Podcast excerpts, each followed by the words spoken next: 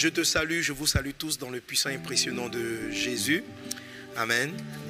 Euh, soyez les bienvenus encore à cette école de prophètes, à cette école du mariage dans la dimension prophétique. Amen.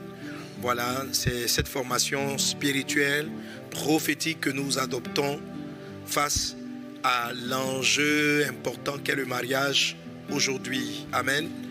Euh, une autre raison, une raison. Bon, habituellement, je dis que la raison qui me pousse, qui nous pousse à prendre du temps pour ce sujet, c'est l'adversité, le combat que livre le diable contre la constitution idéale de la famille en ce moment.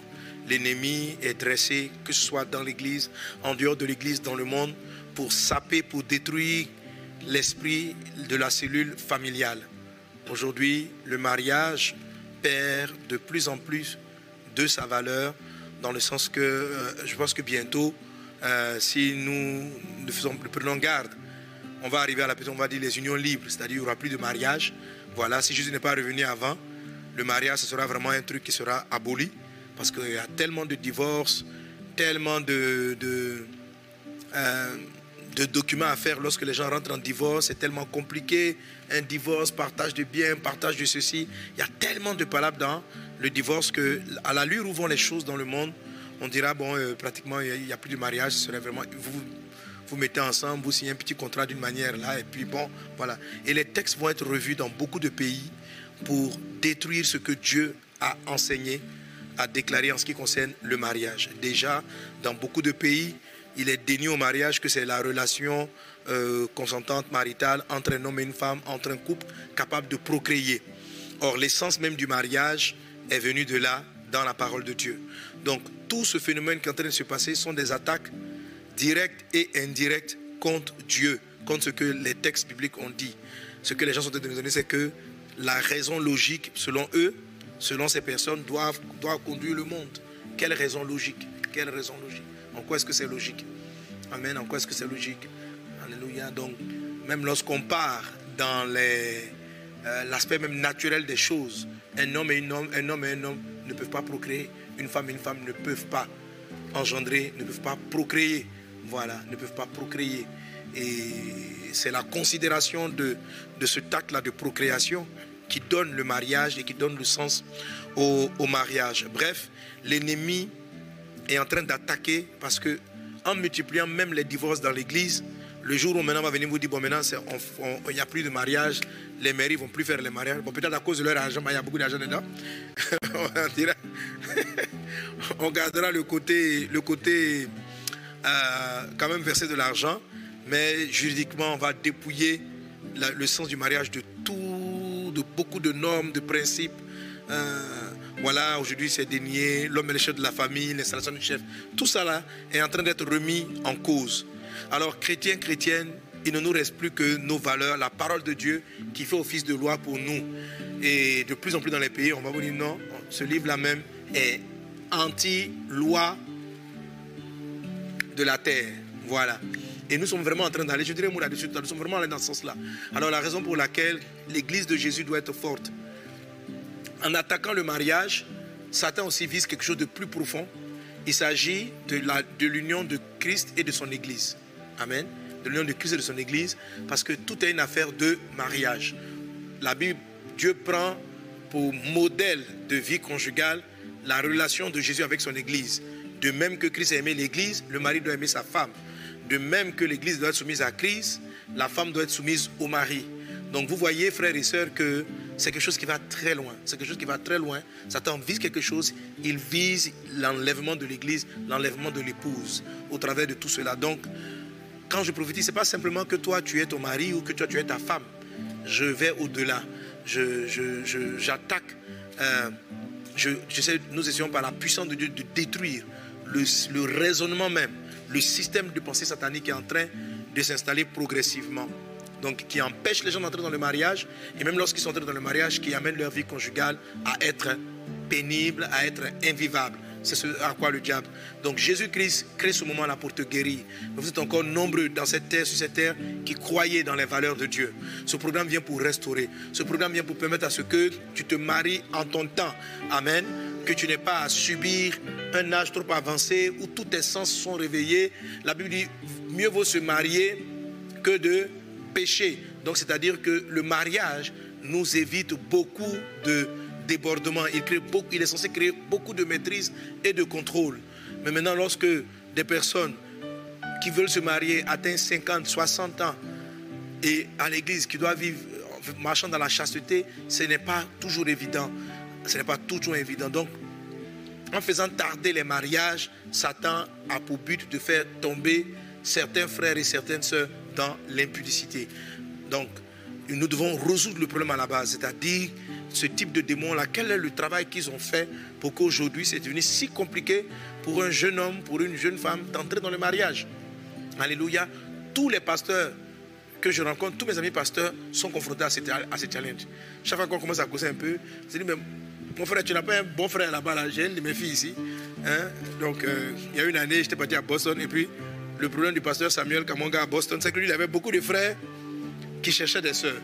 Tandis que très souvent, nous, on a beaucoup de sœurs qui cherchent des frères. Mais de plus en plus, on a des frères aussi maintenant qui, qui cherchent des sœurs. Et les gens ne se voient pas, ou les gens commencent à marcher, ils ne s'apprécient pas. On a parlé des options, en fait, de tout ce travail-là, de toutes ces choses qui, qui sont en train d'être faites.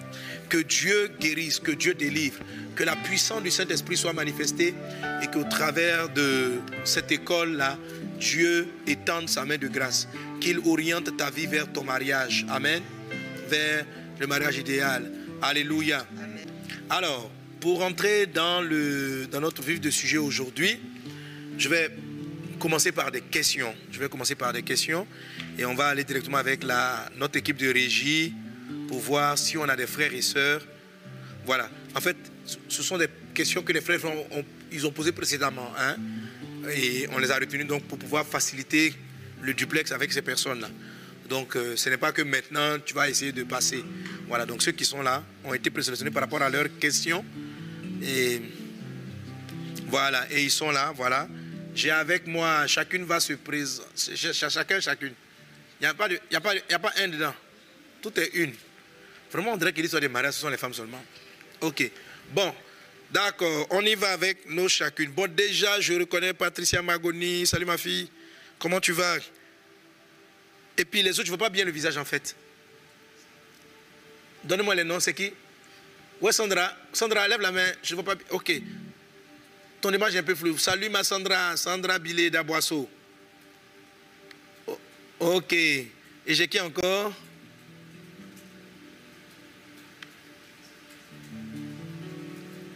Salut Régine depuis l'Allemagne. Il faut nous saluer en allemand là.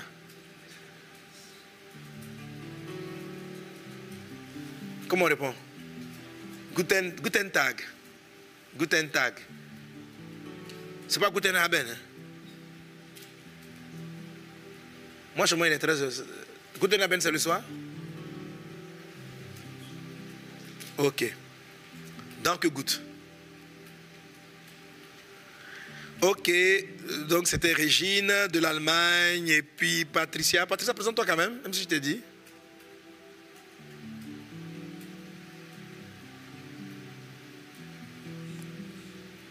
Ok, salut Patricia.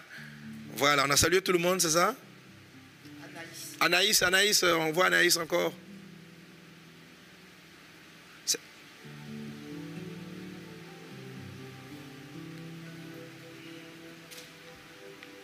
Ok, donc on est à Washington, D.C. avec Anaïs. Salut ma fille, sois bénie. Ok, et puis dans la salle ici, on a Pasteur Prisca. Alléluia. Hein, quand ils passaient, les, les prières, ils sont contents. Ah, amen. Les Night Fighters, Alléluia. Voilà. Hein, j'aime trop ma fille, je suis trop fier, trop content. Fais du bon travail. Quand tu écoutes prière, tu as envie de prier. Amen. Ok, gloire à Jésus. Hein, et puis on a Pasteur Carmen aussi qui va nous aider pour ce partage. Alors on va prendre les questions qui vont nous lancer dans notre message.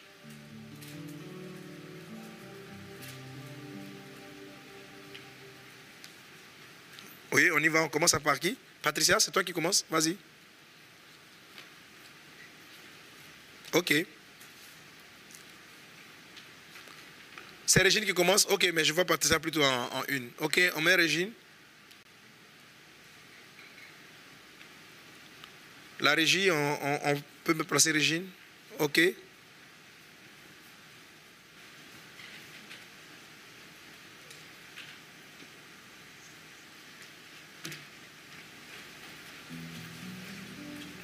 Oui.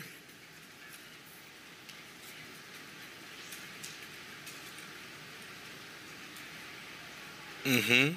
Ok. D'accord. D'accord, Régine. Vraiment, ça fait partie de mon message du jour. Donc, je répondrai dans, l'enseignement. Donc, comment on atteste l'âge nubile Je rappelle juste que euh, sur le passage de 1 Corinthiens 7, le Seigneur dit que euh, un père est libre de marier ou de ne pas marier sa fille dès le moment où elle atteint l'âge nubile. Donc, il y a un âge où le Seigneur ou le père est habilité à marier ou pas sa fille. C'est quoi cet âge nubile Est-ce que c'est une réalité spirituelle? Oui, parce que le livre de Galates chapitre 4 nous dit aussi que aussi longtemps que l'héritier est enfant, il est sous la direction de son père qui le met sous des tuteurs jusqu'au temps marqué. Donc le père détient comme un temps marqué euh, à partir duquel il peut permettre à l'enfant de jouir de son héritage ou pas. Le mariage faisant partie de ton héritage, donc Paul explique par là que euh, le père a un rôle important à jouer. Alors donc la question de a dit qu'est-ce que c'est que cet âge-là nubile et que je répondrai par la suite. Amen. Donc ce tâche, c'est cette période euh, qui déclenche le fait que le Père, Dieu dans le ciel, va favoriser votre mariage ou va vous faire patienter. Amen. On va prendre deux autres questions parce que je réponds. Euh, on y va avec le suivant. Et de savoir, est-ce qu'il y a des clés pour atteindre l'âge nubile? Ou bien quelles sont les clés atteindre l'âge nubile. Ok, donc quelles sont les clés pour atteindre l'âge nubile? Ok, alors là déjà je peux répondre à une première partie de la question. La première c'est que normalement, en temps normal, l'âge nubile s'acquiert avec la maturité physique. Normalement, ok? Dans les voies normales. C'est-à-dire, euh, en Israël, pour les hommes, ils allaient partir donc entre 18 et 20 ans, généralement à l'âge de 20 ans, au moment où la personne était capable de pouvoir. Euh, c'est l'âge de la maturité. Nubile, ça parle de maturité. Hein.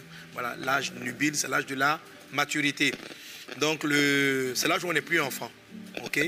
Donc, euh, pour ça, ça va pas Donc, logiquement, à partir de dans cette tranche d'âge, l'homme est à même d'entrer de, dans le mariage, de se marier. OK? Ça, c'est sur le plan naturel. Mais il se trouve que une personne peut atteindre l'âge normal sans que son système, son système de pensée, de langage et son raisonnement n'aient suivi l'évolution du corps. OK? Donc dans ce cas-là, la personne sur le plan spirituel n'a pas atteint l'âge n'a pas atteint l'âge n'a pas atteint l'âge nubile. OK, n'a pas atteint, donc elle est physiquement, elle est mature, mais émotionnellement, spirituellement euh, de, de, manière cognitive, son système de pensée n'est pas encore Donc la Bible dit aussi longtemps que l'héritier demeure un enfant, aussi longtemps. L'apôtre Paul ne dit pas ici, euh, si c'était simplement l'âge de la maturité physique dont il était question, il aurait dit, mais tant que tu as moins de, aussi longtemps que tu n'as pas 20 ans, mais il dit aussi longtemps que tu n'as pas atteint l'âge nubile, autrement dit, on peut passer les 20 ans, les 30 ans, les 40 ans, sans, tout en demeurant encore enfant. C'est aujourd'hui le thème que je vais vraiment aborder. Donc, comment maintenant, pour une personne qui n'a pas, qui, euh, qui physiquement, morphologiquement est mature, donc prêt au mariage, mais qui moralement, psychologiquement, etc., n'est pas prête, comment faire pour qu'elle le devienne? C'est ce dont on parlera aujourd'hui exactement. Amen. Je vous assure, frères et sœurs qui me suivez, qui priez longtemps pour vos mariages. Si le mariage n'arrive pas, si le Père qui est dans le ciel, ton papa céleste, t'a pas marié, il est fort probable, je te dis, hein, à plus de 90%, que c'est un problème de l'âge nubile. C'est un problème de l'âge nubile. Le Père exauce. Voilà, c'est un problème de l'âge nubile. Notre monde actuel fait que beaucoup d'hommes et de femmes demeurent enfants, demeurent enfants très longtemps. Demeurent enfants très longtemps. Demeurent enfants très longtemps. Voilà. À partir de 20 ans, un homme, normalement, se prenait en charge. Mais aujourd'hui, avec notre système scolaire, le système estudiantin, à 20 ans, on est encore sur les bancs. Autrement dit, on est dépendant des parents. On est dépendant pour se nourrir d'eux. Donc, ne serait-ce que, euh, ne serait-ce que même euh, euh, de manière.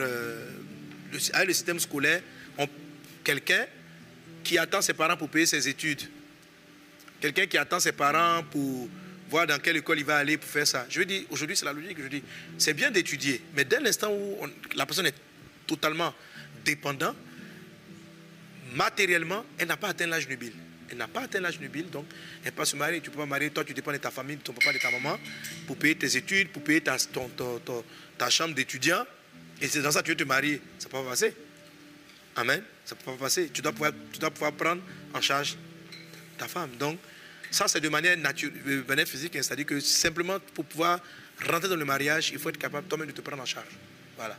Ça, c'est de manière physique. Il faut être capable de te prendre en charge. Si tu ne peux pas te prendre en charge, tu n'amènes pas une femme que tu ne pourras pas prendre en charge. OK? Si une femme ne peut pas se prendre en charge, parce que là aussi c'est important, ah, bon, je vais arriver tout à l'heure là-dessus. On va dire, ah, la, la, femme ne peut pas travailler? Non, si le mari la gère. Ouais, oui, c'est, le plus ça c'est le cas normal. Amen. Voilà, donc le système aujourd'hui fait que les enfants sont sous la coupole de leurs parents assez longtemps, dépendamment de la longueur de leurs études, par exemple. Donc, il y a, ce fait-là. Et puis maintenant, même en sortant de cela, des habitudes de dépendance demeurent et persistent dans la vie des personnes, les rendant inaptes sur le plan divin au mariage. Mais ça peut se corriger très vite et par la puissance de Dieu, Dieu le fera maintenant. Amen. Amen. Ok, une autre question Alors, euh, pasteur, c'est moi qui vais vous poser deux questions. J'ai aussi deux questions, si vous permettez. Ok, vas-y. Euh, que faire lorsque... Merci. Que faire lorsqu'on a atteint l'âge nubile, mais aucun prétendant, personne ne t'approche? Et ma deuxième question, est-ce que Dieu peut nous envoyer vers une personne qui n'a pas encore, euh, qui n'a pas encore l'âge nubile pour l'aider à grandir? Ok. Amen. D'accord. Donc, euh, la première question, c'était... Euh,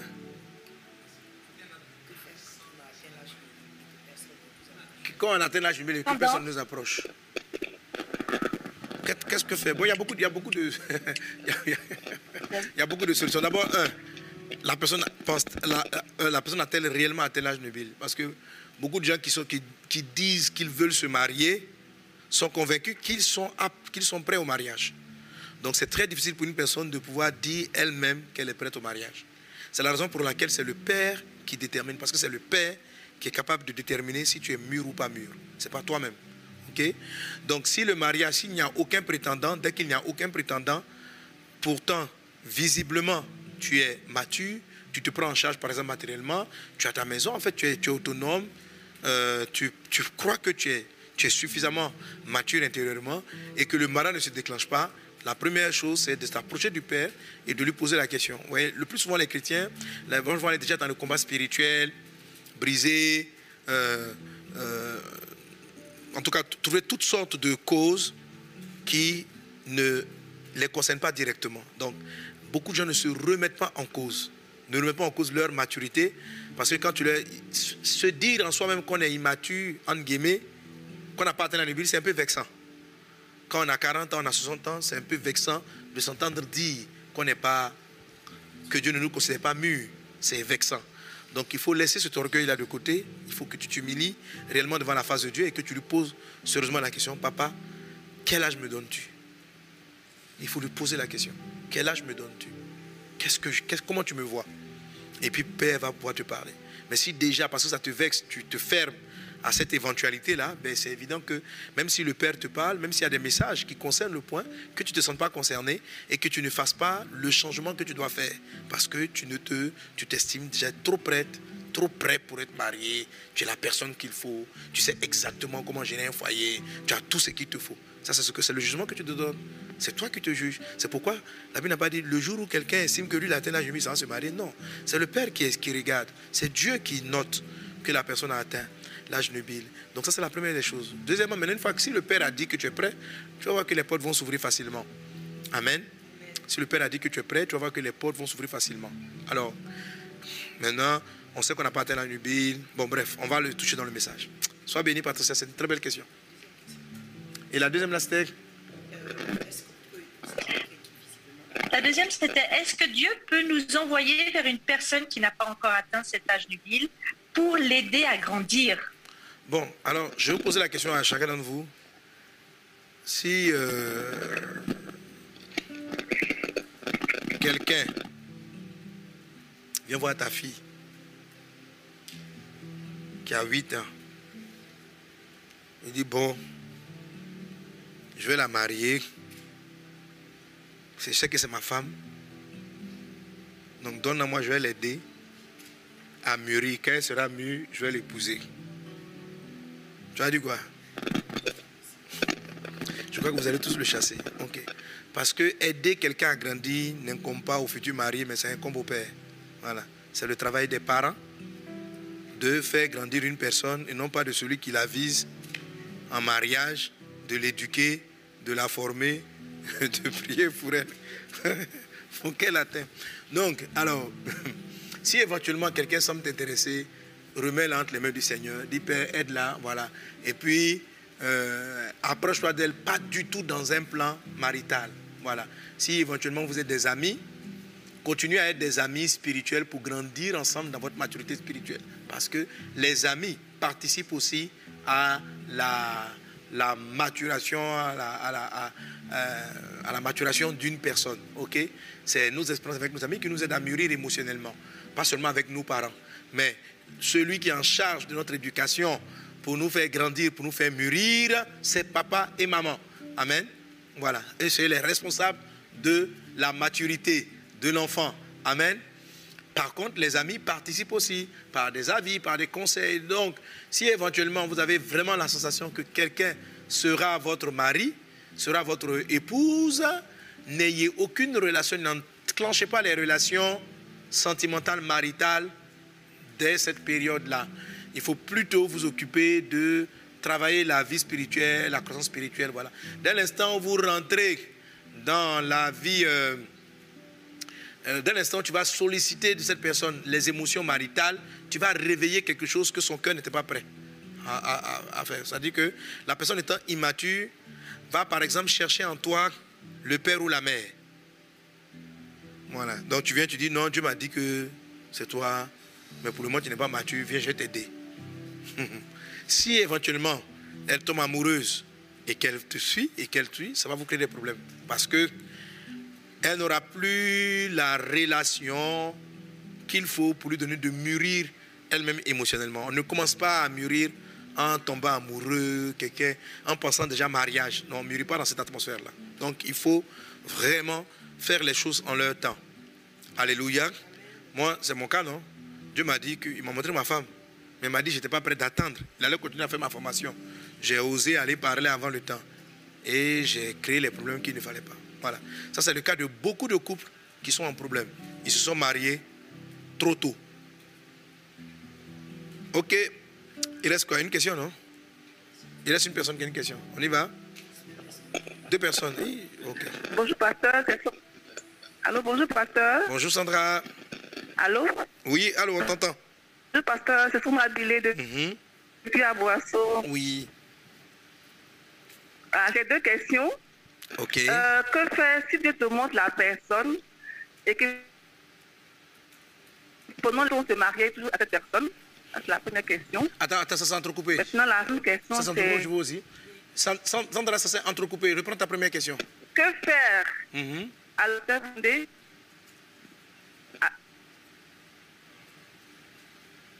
On t'entend plus. Alors, alors, la. Oh, on t'entend pas, Sandra. Mais que pendant les fiançailles. Allô? Oui, on t'entend pas. Allô? Je, je reprends la question. Uh-huh. Ok, que faire si Dieu t'a montré la personne, Mhm. mais que pendant les fiançailles, si tu te trompes, doit-on se marier ou bien rompre relation? Allô? Oui, allô, j'ai compris ta question. D'accord. Allô? Donc, que faire Voilà. si- Dans la seconde question, Ok, vas-y Oui. pour la seconde. Vas-y pour la seconde. Dieu t'a... Ah, comment savoir Mhm. qu'on a valider son, son étant célibataire et prêt à entrer dans le mariage? Comment savoir que nous avons validé bétel et puis étant célibataire et prêt à rentrer dans le mariage? Bon, je ne comprends pas bien cette question. Valider le bétel. La personne était en train, tu étais en train de parler de l'âge nubile. Voilà. Comment ça? Est-ce que ça ne revient pas à la question de l'autre? Voilà. Bon, ok. Non, non, c'est différent. Comment savoir Mhm. qu'on a validé son bétel étant célibataire maintenant et puis être prêt à entrer dans le mariage? Ok, bon, normalement, mon message va répondre à ça Ça va, aujourd'hui. pasteur? Ça va. Ok. Amen. Donc, Amen, les- merci. Donc, la première question, c'était euh, que faire si Dieu t'a montré une personne, mais dans les fiançailles, la personne te, la personne te trompe Bon, ça, pour moi, ça prouve que Oui. ce n'était pas le temps. Ce n'était pas le temps. Je ne parle pas d'une chute. Je parle de tromper. C'est-à-dire que la personne est là, elle est en train de, de courir après d'autres filles. Si c'est un homme, si c'est une fille aussi, elle est en train de chercher. Non, ça montre que ce n'était pas du tout le temps. Euh, donc, ça, ça, par exemple, c'est l'exemple pratique d'un, d'un engagement avant le temps ou d'un, d'un cheminement d'engagement avant le temps. OK? Alors, si éventuellement, donc, on se retrouve dans ce cas de figure, comme ce fut le mien, euh, qu'on n'est pas prêt, vous pouvez totalement vous séparer. Vous pouvez vous séparer parce que vous estimez que bon, ce n'est pas prêt et qu'on va faire le travail qui convient d'être fait avant le cheminement. Il faut faire le travail avant le cheminement. Donc, si dans l'environnement du cheminement, vous ne pouvez pas le faire. Vous savez, si vous forcez le mariage, vous allez vous marier, hein, mais ce, temps de formation-là, vous allez le faire dans votre foyer. Voilà. Ce temps-là, soit vous le faites avant, soit vous le faites pendant. Et quand on le fait dans le foyer, c'est encore plus douloureux parce que c'est comme si on, peut pas, on, on est déjà lié, on ne peut pas se séparer. Donc, cette pression-là, je ne peux pas quitter la personne, je suis en même temps là, je dois assumer tout ça, ça met une charge émotionnelle, psychologique, morale qui est très intense et qui est très difficile à supporter. Alors, quand on est dans le cheminement des fiançailles, c'est beaucoup plus facile. Dès l'instant où on découvre l'immaturité, la vie charnelle d'un, d'une des personnes, on peut facilement aviser et puis prendre des dispositions. Joseph, qui était fiancé avec Marie, dès qu'il a vu quelque chose qui était inconvenant, il, a décidé de se retirer. Maintenant, c'est Dieu qui est venu lui dire non, que ce qui se passe, c'est moi qui l'ai fait. Donc, les fiançailles, là, c'est fait pour qu'on puisse se séparer. Voilà, c'est- si, si tu vois que ne peut pas continuer, vous êtes dans les fiançailles. Et je vous assure, tous les mariages difficiles, ils ont- ils n'ont pas écouté. C'est-à-dire qu'ils sont engagés trop tôt. Ils sont engagés trop tôt. Trop tôt. J'ai un couple qui avait des problèmes. Qui ont des problèmes. Et, quand on parle avec eux, je dis, je dis, mais bon, quand vous voulez vous marier, on vous a posé la question, qui vous a dit? Il dit, c'est le Seigneur. Je me souviens, hein, dans les fiançailles, j'ai posé la question, il dit, oh, tous les songes, toutes les visions, en tout cas, ils ont vu tellement de choses. Et on ne savait pas que les deux étaient immatures. Parce que à l'église, ils ont la forme vraiment de maturité, servant le Seigneur dans les départements, la soeur même, la douceur, dirait un ange, le frère vraiment un zèle euh, pour Jésus extraordinaire. Vraiment, voilà, des gens, vraiment, c'est trop, ils sont trop bien. Quoi, Et puis, ils rentrent dans le mariage. Donc, comme c'est un mariage que j'ai personnellement suivi, je dis, mais qu'est-ce- quel, quel film j'ai raté? Quel est l'épisode que j'ai raté dans cette affaire? Et donc, je les appelle. Je dis, mais comment vous ne vous entendez pas? Ça s'écrit là-dessus. Les relations sont violentes. Madame dit, bon, moi, c'est comme ça, je vais dormir ailleurs. Lui, il va dormir ailleurs. Ils, sont, comme ça. Je dis, mais c'est quoi Quelle est cette affaire? Avec des gens, vraiment, c'est d'une immaturité un peu grave.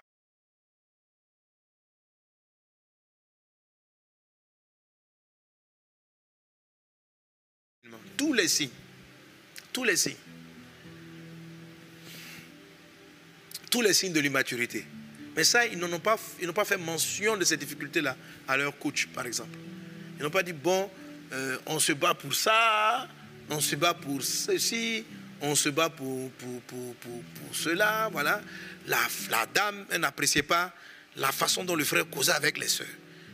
Bon, lui, il n'y avait rien, quoi, mais il est très ami, il, il a gardé des habitudes.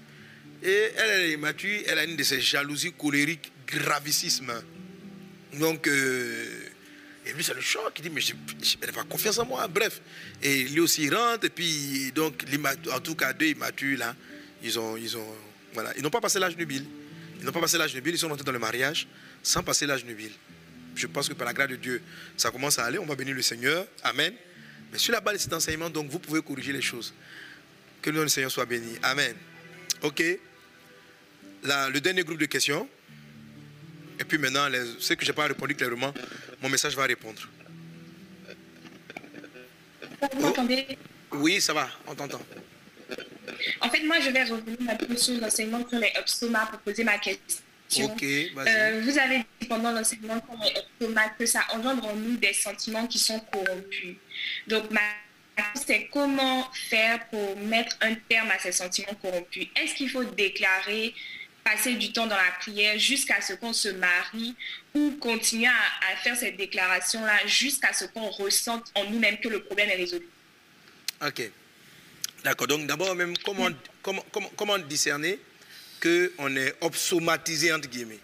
Ok euh, Une des raisons qui fait que les personnes, des cas que j'ai vus, des gens qui, sont, qui ont tardé à se marier. Bon, pour ceux qui nous prennent mal, c'est quoi obsoma? En fait, obsoma, c'est le mot qui est traduit dans la Bible par auteur. Et la Bible dit quelque part que les auteurs ne pourraient nous séparer, donc les obsomantes qui met auteurs, ne pourraient pas nous séparer de l'amour de Christ. Un peu donc comme si les obsomas, les profondeurs, les largeurs, etc., visent à nous séparer parce que quelque part il est écrit aucune, aucune autre créature dans le même passage. Comme si ces différentes choses qui sont des dimensions, euh, hauteur, longueur, largeur, sont des dimensions, euh, étaient des créatures aussi.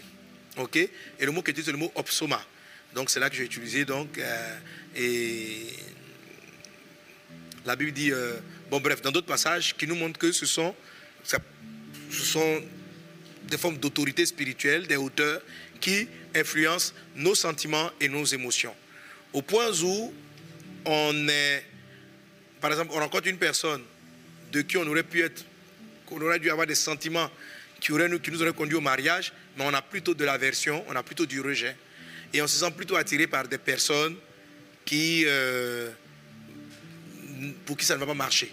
Voilà. Donc on a beaucoup de cas de figure comme ça. On a des personnes, par exemple, qui sont totalement insensibles, qui ne peuvent pas tomber amoureux du tout. Aucune seule les attire, aucun ne les attire. Donc on a pris ici deux ou trois témoignages. On a eu le cas, par exemple, de, euh, la sœur Adora avec son mari, euh, pasteur Maoula. On a eu le cas du pasteur Tano, qui était vraiment totalement indifférent sentimentalement, émotionnellement aux sœurs à cause des blessures qu'il avait de son âme très tôt dans son enfance. Ça l'avait rendu un peu donc euh, froid et il a fallu que Dieu corrige cela. Alors, quand, comment discerner d'abord? Quand vous passez ce qui est supposé être l'âge nubile, c'est-à-dire la période du mariage, et que le mariage ne vous intéresse toujours pas du tout, et que tu n'as, les hommes te disent rien du tout, es une femme, les femmes te disent rien du tout. Pourtant, tu es en train de passer l'âge nubile. Ton corps va commencer à marquer le besoin du mariage et que ça ne te dit rien et que tu pries. Tu sais que tu n'as pas, tu n'as pas le don des nuques comme l'apôtre Paul. Après quelque temps, il est possible que tu sois obsomatisé. Ok? Voilà, ça dire tu passes l'âge nubile, tu dépasses. Donc on a, on a, on a, on a des sœurs, par exemple, elles sont là, elles atteignent, elles ont presque 40 ans, tu veux te marier? Elle me dit, papa, non. Je dis, les, les frères, celui qui va venir, va venir. Voilà. OK? Et en parlant avec elle, vous savez, il y a le fait de ne pas s'impatienter. Parce que quelquefois, on se dit que si j'ai les sentiments, si je suis trop dans l'attente, je vais souffrir. Ce n'est pas être trop dans l'attente, c'est être juste prêt. Ce n'est pas être dans l'expectative, euh, c'est être juste, d'être ouvert. Alors, quand tu passes l'âge nubile et que tu n'as pas cette ouverture-là. Mais surtout, tu ressens même à la limite une forme de rejet dans tes émotions du mariage, c'est automatisé. Voilà. Ceux, par contre, qui à l'âge sont tellement, tellement veulent se marier, ils sont omnibulés, ils ne savent pas quoi faire, eux aussi, ils peuvent être victimes d'automatisation. Ok? Bon, j'ai créé, de nouveaux mots. Hein. Ils peuvent être victimes d'automatisation. Donc, celui qui est totalement indifférent avec une froideur, et à la limite, même quand vous essayez, ça l'énerve. Ça peut être un obsoma. celui qui, par contre, aussi est trop agité émotionnellement, Dieu n'est pas dans l'agitation. Ça peut être une personne qui souffre d'un obsoma aussi. Donc, il faut d'abord discerner le type de problème euh, qu'on a. Si maintenant, par exemple, tu es rentré dans les fiançailles, mais tu te rends compte que ça n'aboutit pas régulièrement, euh, tu, tu aimes des personnes vraiment qui te, font beaucoup souffrir. Et des frères qui peuvent être bien ne t'intéressent pas du tout. Et toi, toujours, tu tombes sur des frères bizarres. hmm, Ça peut être un signe de somatisation. C'est-à-dire que tes sentiments, si par exemple tes émotions, tes sentiments te poussent vers des gens immatures, c'est toi, tu tombes amoureuse de personnes qui ne sont pas vraiment affermies dans la foi, des gens un peu charnels, des gens bizarres. Si tu tombes, tu tombes amoureuse des païens, des gens qui ne connaissent pas le Seigneur, tu vas somatiser. Voilà. Et tu es à l'église, mais toi, tous tes regards sont sur les gens du dehors. C'est eux là que tu aurais voulu marier. Non, ça c'est un obsoma. C'est un obsoma. Amen. Voilà. Amen. Donc une fois que tu as discerné à peu près donc les formes de obsoma, en fait les sentiments qui ne sont pas trop alignés, à- qui sont pas alignés à ce que Dieu veut, tu viens maintenant devant la face du Seigneur et les enseignements, l'enseignement que je partageais avec toi tout à l'heure vont t'aider à corriger euh, ce problème-là. Alléluia. Vont t'aider à corriger ce problème. Amen, amen, amen. C'est bon, il n'y a plus de questions? Anaïs, ça va? Je voudrais poser une dernière question, pasteur. Ok. Euh, en fait, je me demandais, est-ce que quand on estime, enfin pas qu'on estime, qu'on a eu l'assurance d'avoir rencontré le bon conjoint, Mhm. que euh, on a passé le test de l'âge nubile et qu'aussi on a l'indépendance financière, en gros tout ce qu'il faut pour se marier, est-ce que à ce moment-là, on peut décider de prendre l'initiative de se marier ou encore faut-il attendre que le Saint-Esprit nous dise, euh, ok, la personne que tu as rencontrée, c'est ton conjoint, maintenant vous pouvez vous marier? Par exemple, en nous donnant une date ou bien quelque chose comme ça. Je ne sais pas si ma question est claire. Euh, j'ai pas bien compris. Fait, Est-ce que si je j'ai passé l'âge nubile, que je suis prêt Est-ce que je, dois, je peux m'engager volontairement? Je comprends pas trop. Voilà, c'est ça. Est-ce qu'on peut, si on a rencontré la bonne personne, on peut Mhm. prendre tous les deux l'initiative de se marier ou encore faut attendre notre confirmation du Saint-Esprit? L'initiative de se marier, c'est quoi? C'est caler une date, quoi, c'est ça? Oui, c'est ça, c'est ça en fait. Oui, bien sûr, pourquoi pas. Si vous êtes prêt. Vous vous aimez, vous êtes prêt à bâtir un foyer, mais voilà, fixer, bon, bien sûr, consulter les parents, voilà. Faut, pas- faut, pas- mettre vos parents à dos, quoi, tu vois, il faut, il faut, voilà, faut pas vous lever aussi, allez vous marier seul. Hein, quelque part, euh, après les parents, sont, les parents sont informés, on quoi, tu dis, papa, j'ai une fille, je l'ai aimée, je l'ai mariée, bon, là, vive les palabres de famille, quoi, tu vois. Donc ça, ce sont les choses qu'il faut éviter. Mais, normalement, oui, pourquoi pas. Parce qu'on est prêt. Maintenant, les églises s'organisent d'une certaine manière pour qu'il y ait de l'ordre. Ok? Il est du devoir des pasteurs d'encadrer, de suivre un mariage, de suivre un programme de mariage. Par exemple, à Vase d'honneur, on a toute une programmation. Où sont mes livres de mariage là? Voilà. Euh, tu peux me les donner?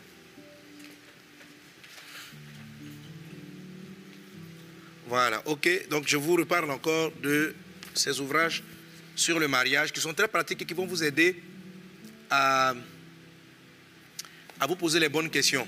Ok? À vous poser les bonnes questions. Par exemple, je ouvre comme ça au hasard. hein. Voilà, c'est vraiment un livre pour vous permettre de vous poser les bonnes questions.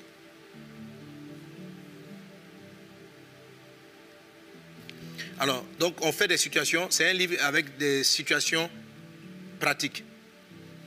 Euh, je tombe comme ça. Mise en situation 1.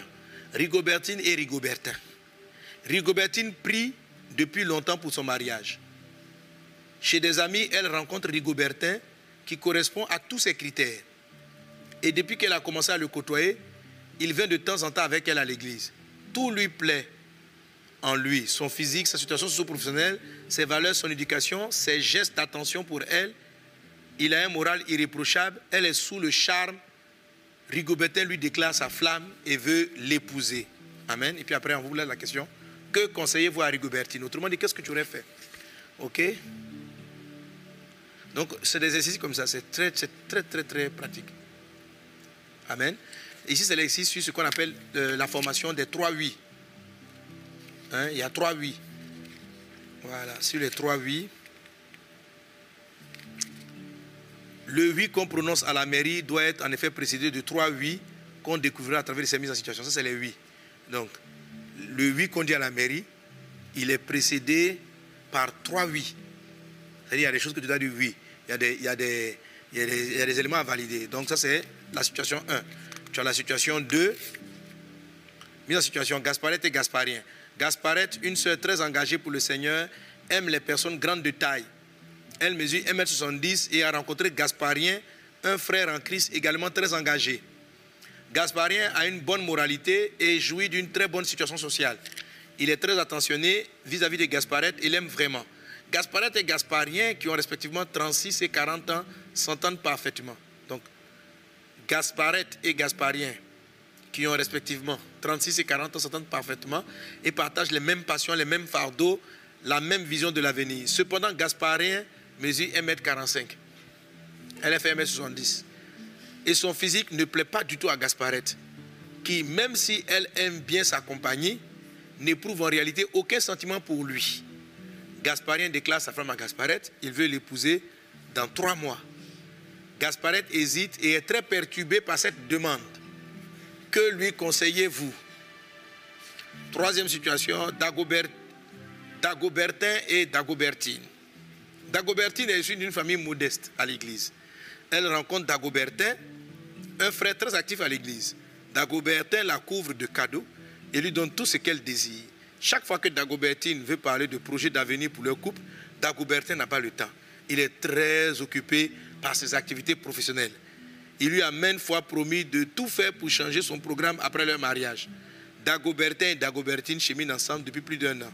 Ils s'aiment tous les deux et tout va bien entre eux. Dagobertin propose à sa cheminante de fixer la date de leur mariage parce qu'ils parce qu'ils ont pris le temps de se connaître et que leurs deux familles sont d'accord. Que conseillez-vous à Dagobertine Amen. Voilà. Et après, retenez-vous, c'est un très bon livre avec des questions pratiques, des mises en situation, et puis on répond. Voilà. Ici, donc, vous avez euh, le manuel de de, de l'étudiant. Ah, c'est le manuel de l'étudiant. Donc, les questions n'ont pas de réponse. Et puis après, tu as le manuel du formateur. Donc, si je veux dans le manuel du formateur, on va maintenant donner la morale spirituelle, les leçons spirituelles qui correspondent à nos différentes histoires. Amen, amen. Bon, je n'ai pas lu les réponses. Pas voilà. Bref, ça c'est pour dire que dans, chaque église, on s'organise. Hein. Donc au niveau des vases d'honneur, on a ces genres de ce de formation qui vont vous aider. Vous voyez, il y a des questions qui sont relatives ici au, au fait des Je suis amoureuse, je veux partir, est-ce que je dois, est-ce que c'est bon, est-ce que c'est pas bon? Donc voilà. OK Donc, euh, à vase d'honneur, on pense que pour répondre bien à ces questions, avec le coaching et les formations, il va te falloir à peu près six mois. OK À peu près six mois. Donc, six mois où on vous pose les questions. Il y a d'autres questions qui arrivent après. Hein. Comment gérer la belle famille euh, les questions que vous devez poser concernant les beaux-parents, qu'est-ce qu'il faut demander à la personne concernant les beaux-parents? Parce que ce sont des situations qui créent des problèmes de couple. Vous voyez?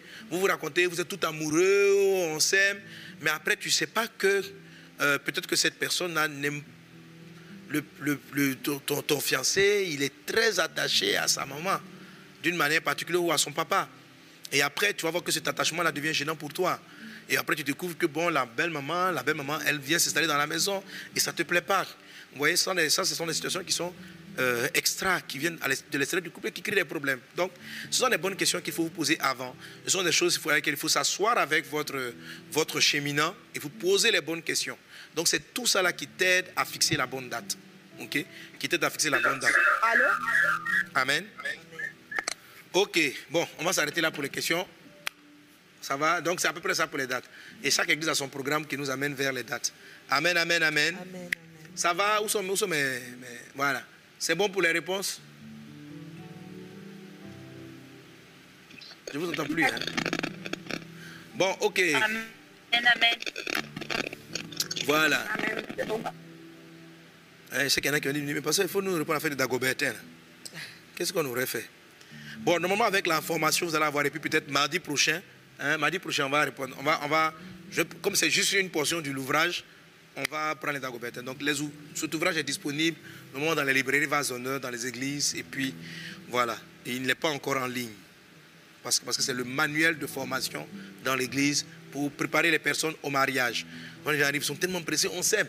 On dit non, je dis attendez, dit on s'aime. J'ai dit mais comment? Oh, oh, On s'aime, pasteur. On n'est pas des enfants, on a 60 ans, on, a, on dit on s'aime. Mais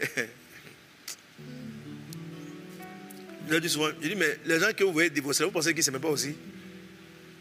Les couples qui voient qu'ils se frappent, vous pensez qu'ils ne s'aimaient pas?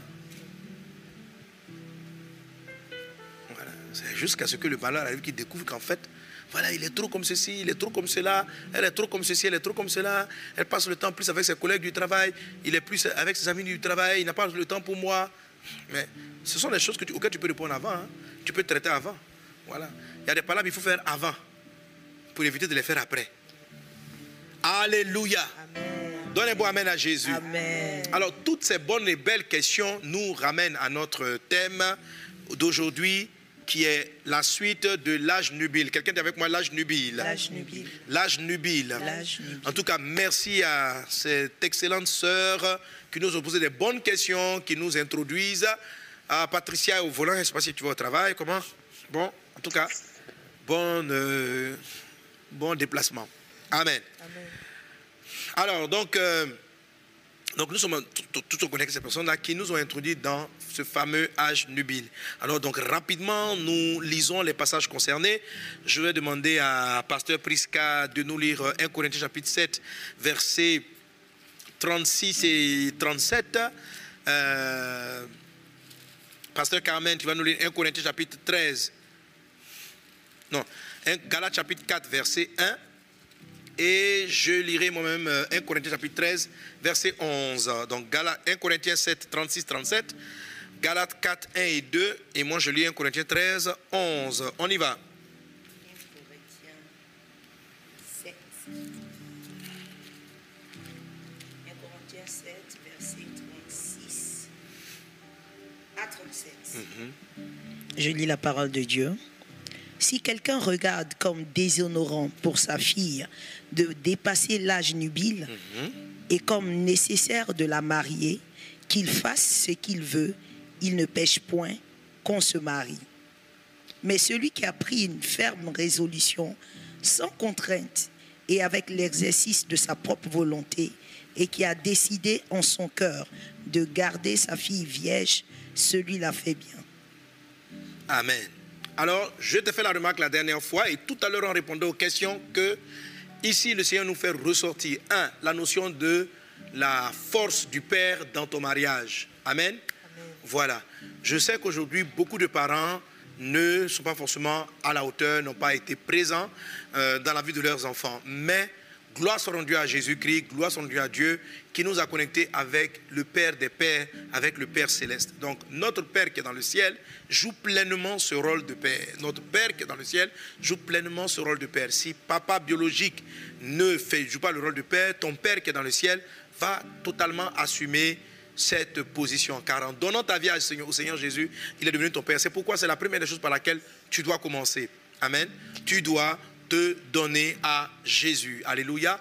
De sorte que l'âge nubile du mariage soit déterminé par le Père qui est dans le ciel au cas où euh, ton Père biologique n'assume pas pleinement ce rôle, cette responsabilité qu'il te faut. Aujourd'hui, dans nos mariages euh, en général, les parents même n'ont pas trop intervenu. C'est le monde actuel, c'est notre monde aujourd'hui. Les parents n'ont pas intervenu. On vient et puis on les informe qu'on a trouvé quelqu'un qu'on aime ou qu'on aime marier. Ils donnent à peine leur avis ou leur conseil. Donc ce n'est pas eux qui tiennent notre main d'abord pour dire je te marie, tu te maries, tu te maries pas. Les parents n'ont pas le rôle de déterminer bon, tu as atteint l'âge, aujourd'hui je te marie, je ne te marie pas. Alors, même si chez nous aujourd'hui, dans, dans nos us et coutumes, les parents n'ont plus ce poids, n'empêche que c'est une loi divine et qu'elle demeure. Elle demeure et notre Père qui est dans le ciel jouera pleinement son rôle. Il est lui-même hier, aujourd'hui et éternellement. Alors, beaucoup donc vont s'en référer à papa qui est dans le ciel pour euh, se marier. Mais papa qui est dans le ciel va respecter la, parole, c'est-à-dire il va veiller à ce que tu aies atteint l'âge nubile. Ce que ton père biologique n'est pas à même, n'est pas toujours, pardon, à même de déceler. Alléluia.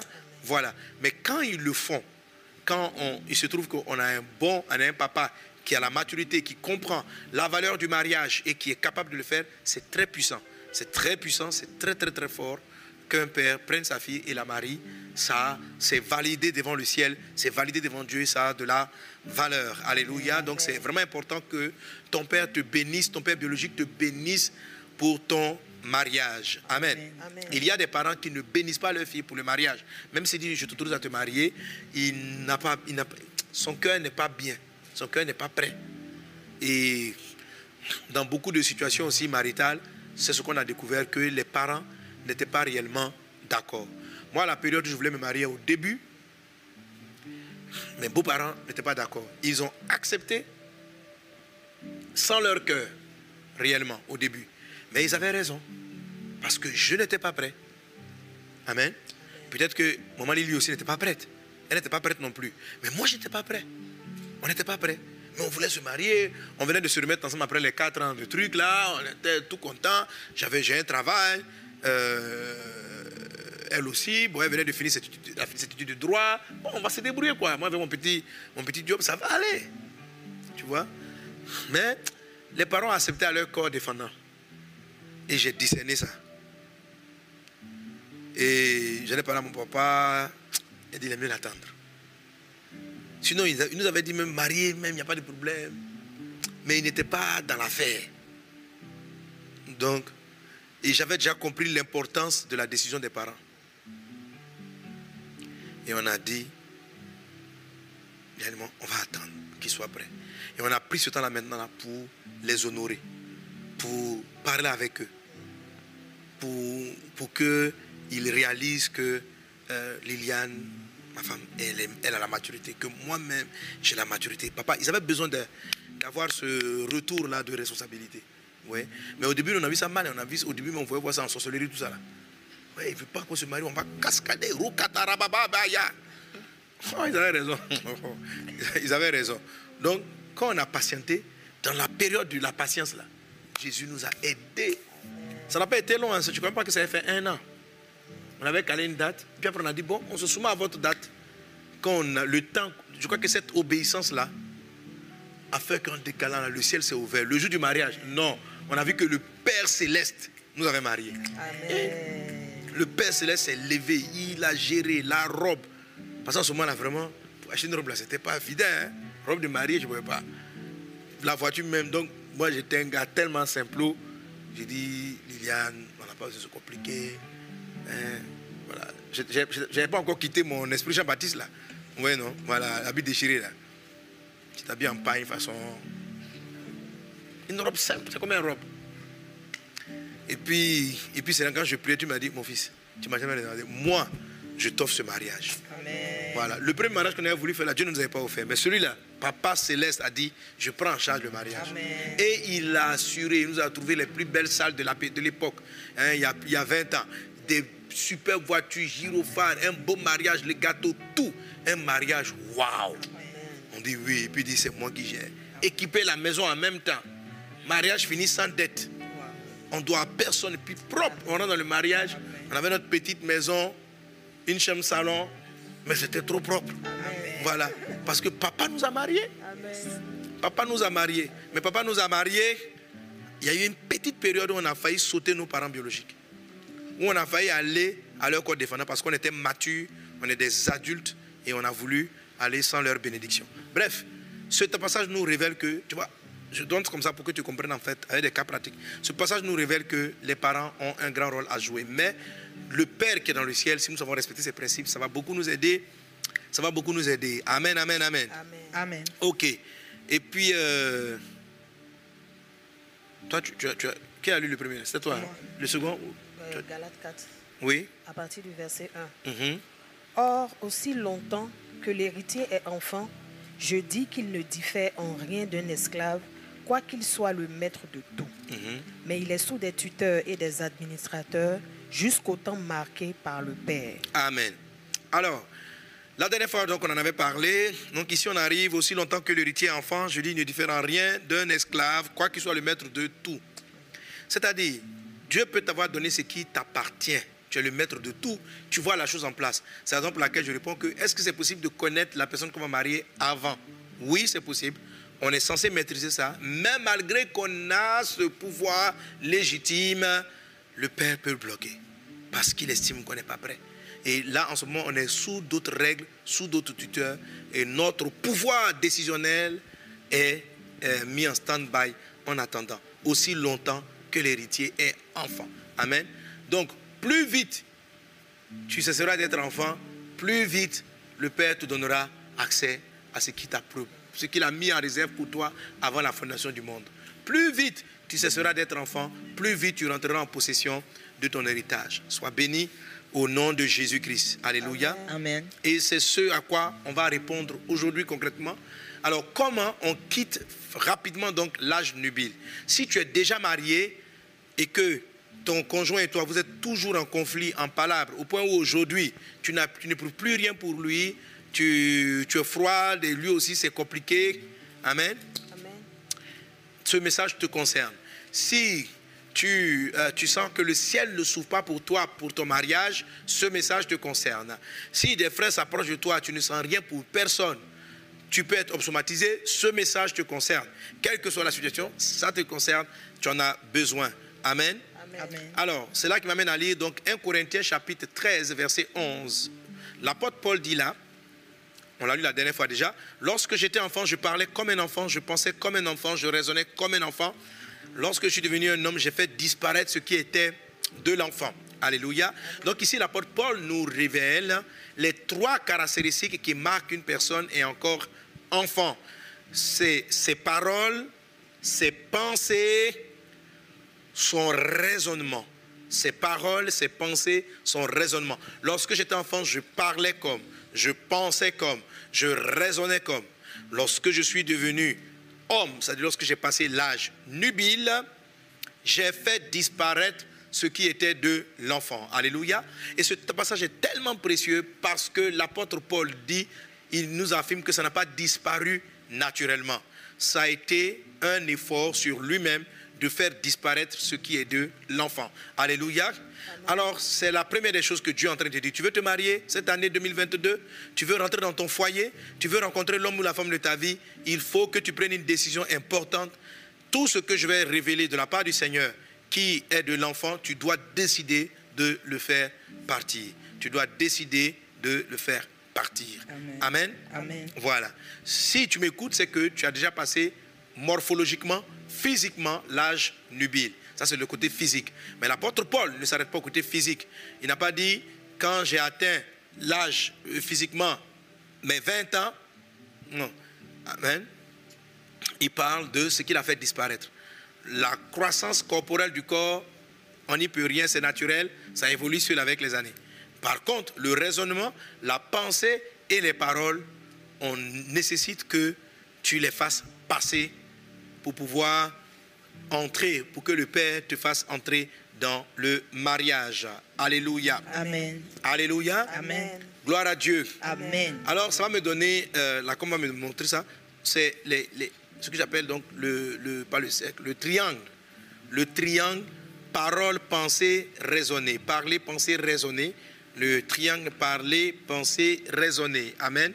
Donc, parler, parole, penser, et puis raisonner dans le verre. Là, qu'on peut prendre notre couleur pour le verre, on ne voit pas bien non plus. On a des difficultés à lire le texte dans le verre. OK? Donc, parler, penser, raisonner. Il dit, je parlais comme, je pensais comme, je raisonnais comme. Voici les choses qui, si elles sont enfantines, doivent partir. Alléluia. Quelqu'un donne un bon Amen. Amen. Alors, vous avez vu donc, ce triangle, je dirais un peu comme même ce cercle ou, ce triangle qui rattache tous ces trois éléments. La parole, la pensée et le raisonnement sont rattachés. C'est-à-dire quoi?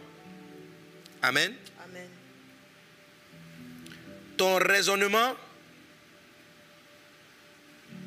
Oh, André, je me suis trompé dans le sens des flèches. Oui, je me suis trompé dans le sens des flèches. Bon, c'est pas faux non plus, hein.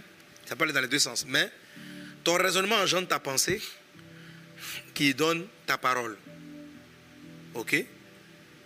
Le raisonnement, le raisonnement donne la pensée et qui donne la parole. Amen? Amen. C'est quoi le raisonnement? Le raisonnement, c'est ma façon d'analyser les choses. C'est ça le raisonnement. Le raisonnement, c'est ma façon d'analyser les faits. Le raisonnement, c'est la, la, manière dont je vois le monde. Le, jugement intérieur des situations extérieures. Le raisonnement, c'est le jugement que j'ai des choses. Donc, euh, le raisonnement, par exemple, le raisonnement, il est bâti sur tes expériences, sur ta culture. Ok? Deux éléments essentiels, il y en a d'autres. Mais ce qui m'intéresse, je dis, c'est ton raisonnement est basé sur tes expériences, ta culture, amen, ta culture, je peux citer ton, ton éducation. Donc, on va aller donc. Ton éducation, ta culture, ton. Euh, je dis quoi là? Tes expériences. Donc, tu raisonnes. Le raisonnement n'est pas expressif. Le raisonnement est dans la tête. C'est ce qui se passe en toi. Donc, l'apôtre Paul dit qu'il y a un raisonnement qui est propre aux enfants. Il y a un raisonnement qui est propre à la personne qui est prête à se marier. Il y a, il y a un système de pensée. Alors, donc, le raisonnement, un exemple qui te montre l'importance de la culture, du, du, de l'expérience et de l'éducation. OK?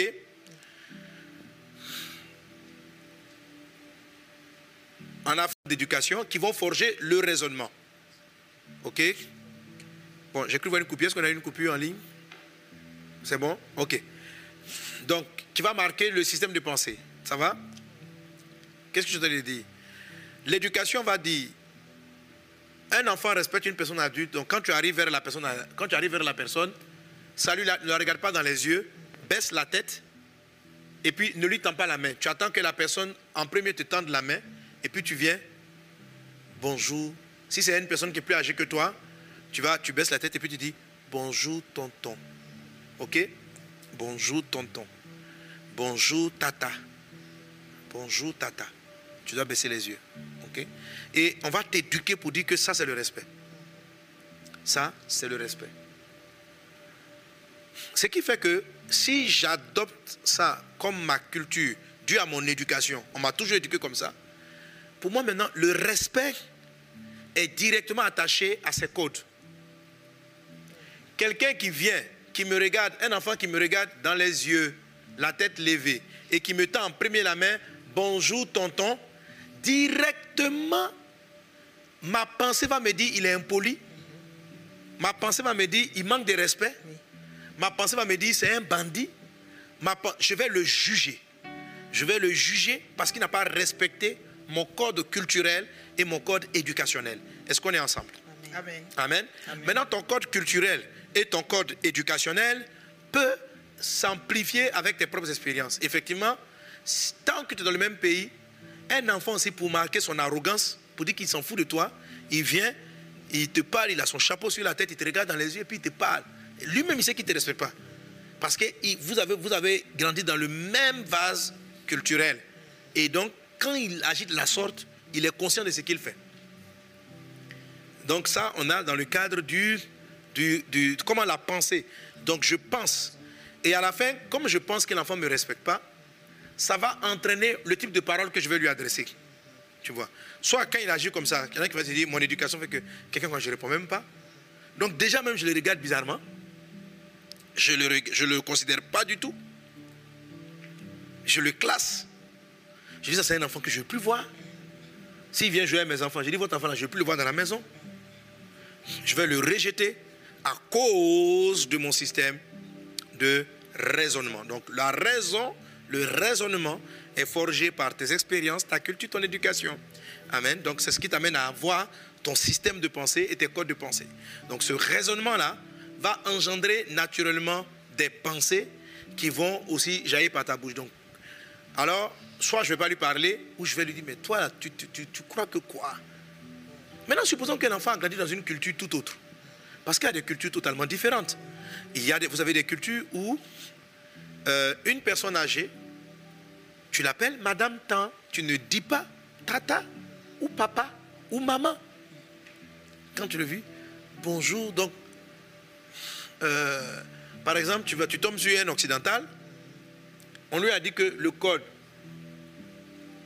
une femme qui est mariée, c'est madame. Une femme qui n'est pas mariée, c'est mademoiselle. Maintenant, il arrive, Thomas Abidjan, a une tata, qui peut être sa maman. Et puis il vient. Elle n'est pas mariée. Bon, si, il doit dire maman. S'il n'a pas dit maman, elle peut, passer, elle peut tolérer, elle dit il vient de France, il vient d'Europe. S'il n'a pas dit, euh, maintenant il il dit, il ne dit pas madame, hein. il dit, il la regarde. Bonjour mademoiselle. Mademoiselle. Euh, parce qu'il ne voit, pas d'alliance. Mademoiselle euh, Rigobertine. Donc la tantine même qu'elle a là, elle va dire, ah, l'enfant l'a impoli. Alors, si l'enfant était venu chercher sa fille pour la... Pour dire qu'il va l'épouser, s'il ne rectifie pas ça avec un peu d'argent, c'est-à-dire que s'il a l'argent, les moments est tourné. Maintenant, s'il a l'argent, il va tourner. Il va dire, mais ton mari, il est un peu impoli, mais bon, c'est comme il va. alléluia. donc, donc, il arrive, et puis, donc déjà, elle va lui parler en fonction de son attitude, qu'elle estime être un manque de respect, qui, selon lui, son raisonnement, sa culture, n'est pas un manque de respect n'est pas un manque de respect parce que le respect ne se situe pas là. Le respect dans certaines cultures se retrouve au niveau du vouvoiement, se retrouve au niveau de. Euh, c'est pas dans le regard dans les yeux, c'est pas la tête baissée, c'est pas tout ça pour le respect. Voilà. Et bref, tu vas adopter ça par rapport à truc. Alors, comment fonctionne donc le opsoma pour revenir au opsoma? Le opsoma va corrompre ton raisonnement. Et une fois qu'il a corrompu, les auteurs vont, il a corrompu ton système de pensée, ton, système de raisonnement. Donc, tu vas, tu, il va, les pensées là, l'amour, ce sont des pensées. L'amour. Quand quelqu'un dit, je suis amoureux d'eux, là, ce sont des pensées qui viennent te donner ces sentiments. Mais des pensées. Quand tu le vois, il y a la pensée, il est beau, il est élégant. Ce sont des pensées. Hein? Il a le style qui me plaît. Ça, ça, ça se bat la tête. Il est, il sait parler. Il me respecte. Waouh, waouh. Et puis, le cœur maintenant s'emballe. Ta, ta, ta, ta, le cœur tombe amoureux. Ok? Alors, ça c'est, les, quand on dit je suis amoureux, je suis amoureux, là, c'est tes pensées. Hein? C'est les pensées. C'est ce à quoi tu penses. Et effectivement, tu vas te rendre compte que quand le gars n'est pas là, ou bien la fille n'est pas là, tu penses à elle, tu es comme ça. Tes camarades te disent, il y, a quoi? Il y avait une fille là, franchement, elle me distrait. C'est-à-dire que quand tu tombes amoureux, là, la personne remplit ta tête. La personne remplit tes pensées. Ok? Voilà, donc c'est le, sentiment amoureux est engendré par, cette, par la façon dont tu penses. Mais pourquoi? Parce qu'en fait, elle a cadré avec un certain type de raisonnement. Mais c'est une partie de ton système de raisonnement. C'est une partie de ton système de raisonnement. Il y en a d'autres. Je parle de culture. Ta culture, ce n'est pas en une phrase. Je parle d'éducation. De, ton éducation n'a pas été faite en un jour. Je parle d'expérience. De, L'expérience, c'est le temps. Donc, tout ça dans le raisonnement, donc le raisonnement, après avoir vu deux ou trois signes, comme l'enfant qu'on arrive, après avoir vu son chapeau, bien la manière dont nous regarde, on le juge en même temps, le raisonnement va aller rapidement pour juger une personne dès la première vue. Ça va donner donc les coups de foudre pour ceux dont on tombe amoureux et ça va donner du rejet pour ceux qu'on veut rejeter. Alors, si le diable arrive à corrompre ton raisonnement, ton système de pensée, ton raisonnement, il va faire en sorte que tu ne tombes pas amoureux des personnes de qui tu dois tomber amoureuse, et tu, euh, sois attiré par des personnes. Alors on a le cas, euh, donc par exemple avec euh, le cas du pasteur Tano qu'on avait pris ici, qui arrive à un système d'éducation, d'expérience qui sont négatives. Il a une image du mariage qui est corrompue très vite. Il voit papa et maman qui se disputent sur sa situation, sur son cas. Et donc pour lui, la première image qu'il a du mariage ressemble à des palabres, à des disputes, à de la mésentente. Donc son système, son expérience du mariage est déjà négative. Son, son éducation du mariage est déjà corrompue. Donc ça engendre naturellement des pensées corrompues. Donc ça engendre naturellement des pensées corrompues. Les pensées sont corrompues. Et donc, mais lui, il ne veut pas se marier. Donc il ne pense pas mariage. Ce sont les gens qui viennent lui dire, mais ton âge, ton âge avance. Hein? Donc, vous pensez qu'il avait atteint l'âge nubile Non. Il n'avait pas atteint l'âge nubile. Parce qu'il raisonnait comme un enfant. Il raisonnait comme quelqu'un qui n'a pas quitté son père et sa mère. Pour lui, le mariage, c'est le mariage de papa et de maman. Et il n'y a pas d'autre cas. Donc il raisonne toujours dans son enfance. Il raisonne que il a l'image qu'il a du mariage. Il n'a pas pu abandonner cette image du mariage pour adopter l'image de Dieu du mariage. Il n'a pas su l'abandonner. Donc malgré son âge, il avait passé la quarantaine, il raisonnait selon son expérience du mariage, selon la vision qu'il avait du mariage. Alors, si éventuellement, parce que les gens lui mettaient la pression et qu'il se mariait sans avoir passé l'âge nubile, l'âge nubile de quoi? Du raisonnement cette fois-ci. Amen. Ce n'est pas un âge nubile dans la parole forcément. C'est un pasteur, il prêche l'évangile, il prêche Jésus, mais ce qui n'est pas passé, c'est son raisonnement. Il a gardé le raisonnement de l'enfant qui n'a pas pu quitter Dieu dit l'homme quittera. Le fait de quitter, c'est très important. Vous comprenez? Donc, quelqu'un qui n'a pas passé l'âge nubile, en fait, il n'a jamais quitté. Il n'a jamais réellement quitté. Il est, il est, il est dans, il est dans son, il est dans le raisonnement de ce qu'il a vécu dans son histoire. Il est dans le raisonnement de l'abus, il est dans le raisonnement de l'exploitation de la famille, il est dans le système de pensée. Son éducation a été corrompue, ses expériences ont été corrompues, son système étant corrompu, ça influence ses pensées et ça influence. Voilà. Donc il y a des personnes, par exemple, qui, euh, euh, euh, ayant vu maman vivre n'importe comment, papa qui n'arrive pas à la contrôler, vont finir par penser qu'une femme, il faut la dominer, une femme, il faut la contrôler. Alors il arrive, il est encore un enfant. Donc lorsqu'il arrive, tu es où? Tu es parti où? Il est suisse, la dame. C'est un enfant. Il a 60 ans mais il est enfant. Parce qu'il n'a jamais quitté son père et sa mère. Il est toujours à la maison dans sa tête. Il est toujours à la maison dans sa tête.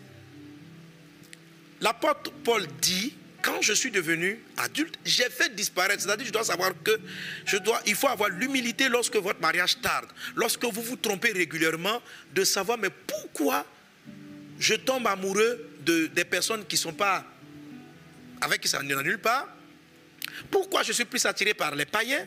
Pourquoi je suis plus attiré par des gens qui n'ont pas la crainte de Dieu? Pourquoi je suis plus attiré euh, Pourquoi? D'où vient le problème? Pourquoi? Il y en a qui ont déjà divorcé. Pourquoi j'ai divorcé quatre fois? Ne mets pas la faute directement sur le conjoint. Mais pourquoi ça t'est arrivé? D'où vient ton histoire? Et généralement, tu vas retrouver dans les premières, le raisonnement est forgé dans les premières expériences et les premières reconnaissances que tu as eues de la famille. Donc, pour faire partir ce opsoma, pour faire partir l'âge nubile et rentrer pleinement dans l'âge du mariage, vous devez aller voir votre expérience sur le mariage. Quelle est l'image que tu as eue du mariage? Quelle image as-tu de la famille? Ça a commencé comment? Ça a commencé comment pour toi? Amen? Alléluia.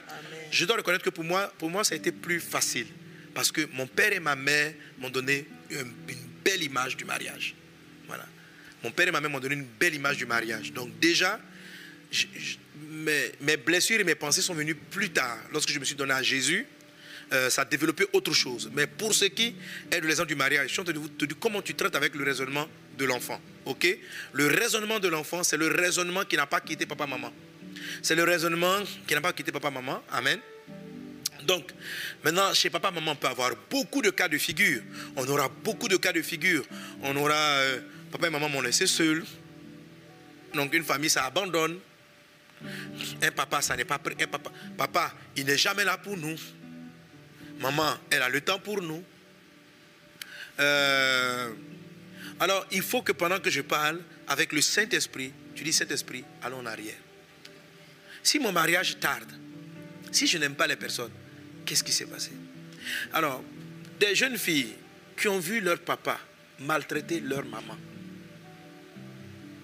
sans s'en rendre compte, elles vont détester, elles vont créer des pensées de rejet vis-à-vis des hommes. Vis-à-vis -vis des hommes. Maintenant, tu vas donc, papa maltraite maman, papa ne traite pas bien maman. Tu es une femme.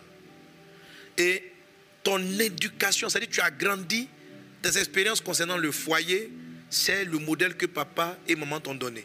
Et j'ai un papa qui exploite maman, qui la trompe, qui va prendre d'autres personnes qui ne la respectent pas.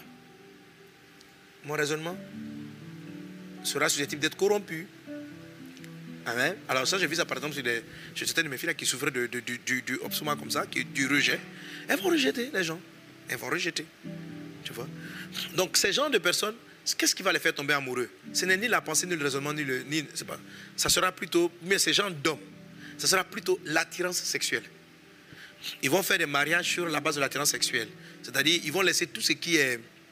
Ils vont même pas essayer de réfléchir. Donc, si la fille physiquement lui plaît, il veut la marier. Mais en fait, c'est parce qu'il veut avoir des rapports. Euh, la femme aussi, si physiquement elle plaît. Voilà. Ou elle va chercher, bon, Papa était trop pauvre, il n'a pas su prendre, pas su prendre soin de maman. On a vécu dans la misère, tout ça. Donc, elle n'a jamais quitté papa et maman. directement, elle va chercher quelqu'un qui a de l'argent. Donc elle ne peut même pas tomber amoureuse d'un frère qui est dans sa phase de progression. Non, pas possible. Dit qu'il faut être beau comment, comment, faire comme tu veux. Dieu n'a qu'à lui dire ça. ça peut... Dieu va lui parler comment? Quand le Saint-Esprit te parle, le ciel est ouvert, qu'il envoie la révélation, son système de pensée transforme ça en cauchemar. Parce qu'un rêve, Bethel, le ciel est ouvert, la révélation vient à toi. Mais elle atterrit où? Elle atterrit dans ton cœur, elle atterrit dans tes pensées, mais tes pensées même rejettent systématiquement cette éventualité. Ok? Rejette cette éventualité. Donc Dieu n'arrive pas à te parler. Jusqu'à ce que tu comprennes ce message et que tu agisses aujourd'hui, maintenant. Tu dois faire disparaître ce qui est de l'enfant. Alors, quelle est l'image que t'ont laissé tes parents? Quelle est l'image que tu as de la famille? Certains n'ont pas connu ni père ni mère. D'autres n'ont pas grandi dans la famille. Alors, il y a des cas comme ça qui se marient, qui sont heureux. C'est parce que, sans avoir entendu ce message, ils l'ont appliqué, le principe. Amen. Alléluia. Ils ont appliqué le principe. Amen. J'écoutais récemment quelqu'un, euh, c'est pas, c'est pas, il pas, je ne crois pas qu'il soit chrétien, hein, mais je l'écoutais, mais j'ai trouvé que j'étais beaucoup touché par euh, euh, un, chanteur belge, Stromae.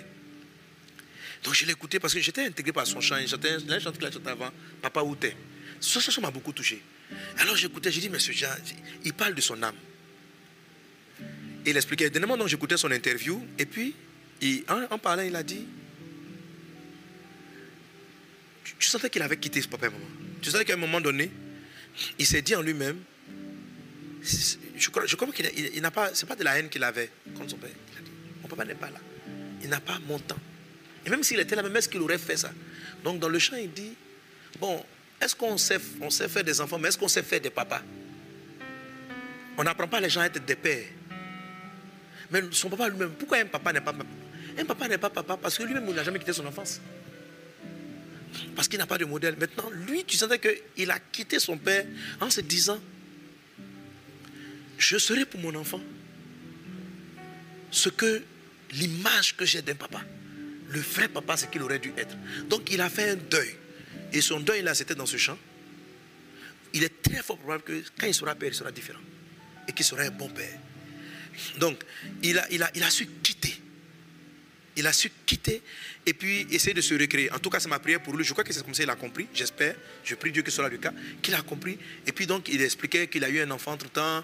Et il essaie vraiment d'être présent pour son enfant, jouer avec lui, l'écouter. Voilà. Et je, je, je, dit que dans son clip, là, vous avez dit qu'il fait le clip et puis tu vois, il y a un papa qui est dans son clip là, qui est, là.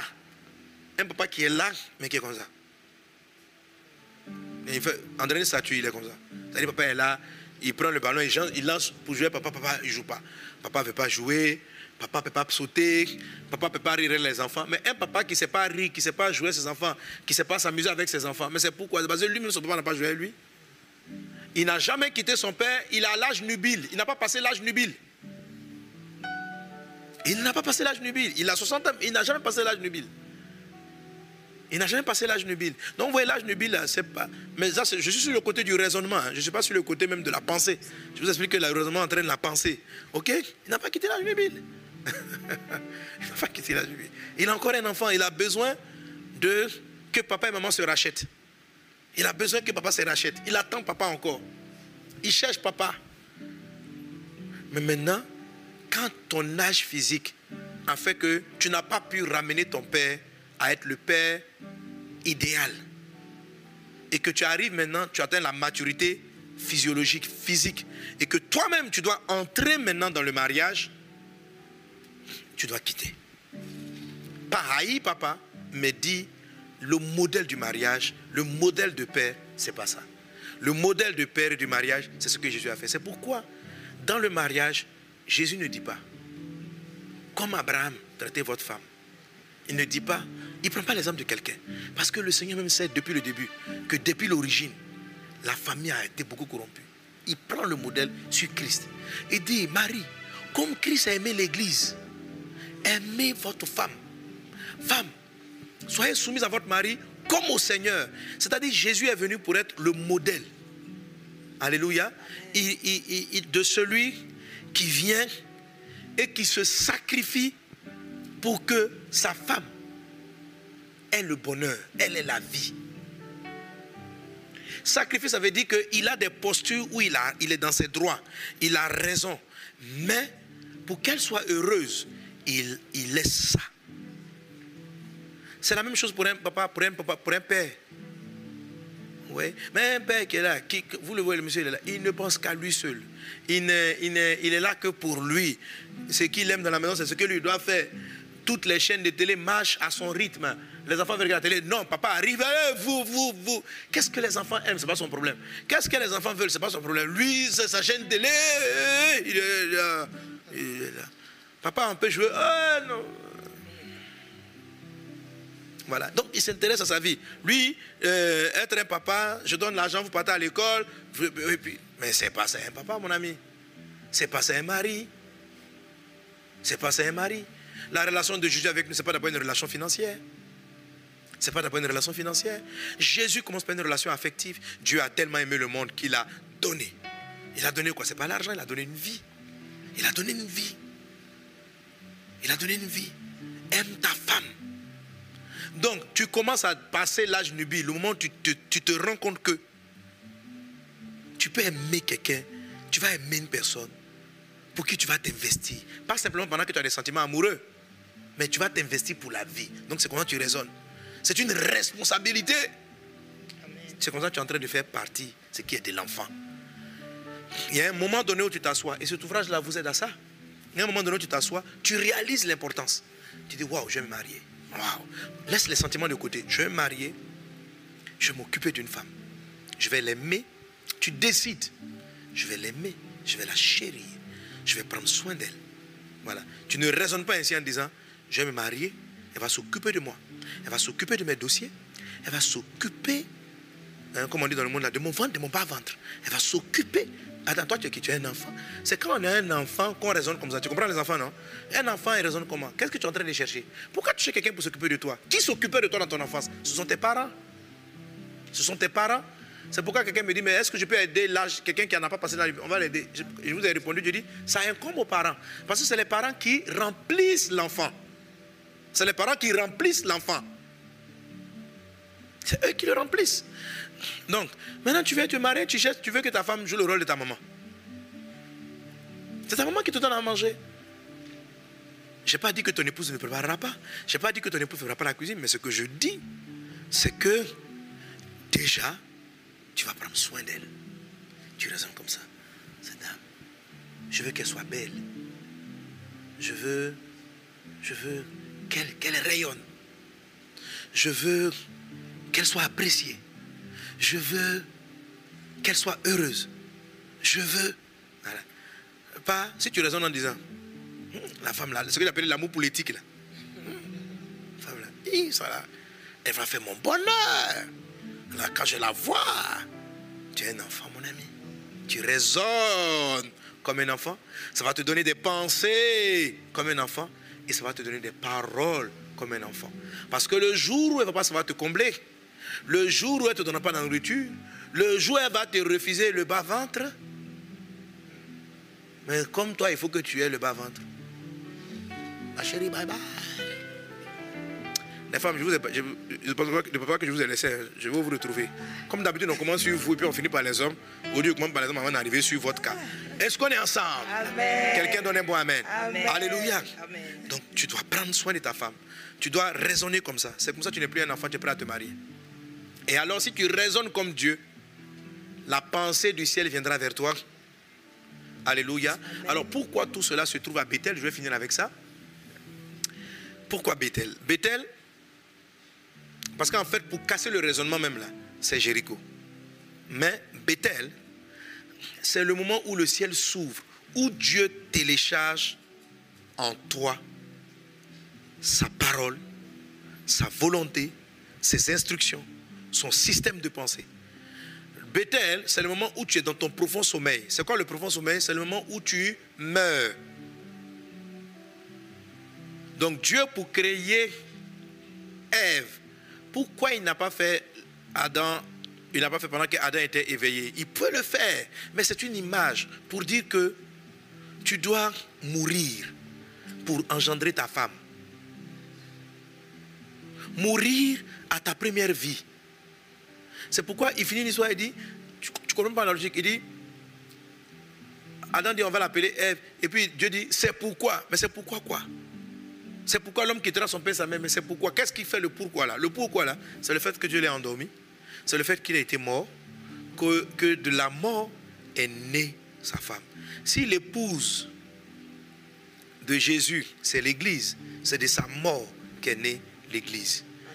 Quand Jésus mourait à la croix, de la même manière, quelqu'un a pris une épée et lui a transpercé le côté comme on a transpercé la côte de Adam pour lui enlever Ève. On a pris une épée, on a percé le côté de Jésus et de l'eau du sang sont sortis. Alléluia. Et de la croix est née l'église du Christ, est née l'église de Jésus. Jésus est le modèle. Mourir, c'est quoi? C'est arriver, penser mariage quand j'atteins l'âge de la maturité. Je pense mariage et je fais passer. L'apôtre Paul dit, j'ai fait passer j'ai fait passer, pour faire passer quelque chose, il faut prendre le temps de l'analyser, de voir et puis de le confronter avec le Bethel. Pour dire, mais la manière dont je pense mariage là, est-ce que c'est comme ça le ciel décrit le mariage? Quel raisonnement ai-je sur le mariage?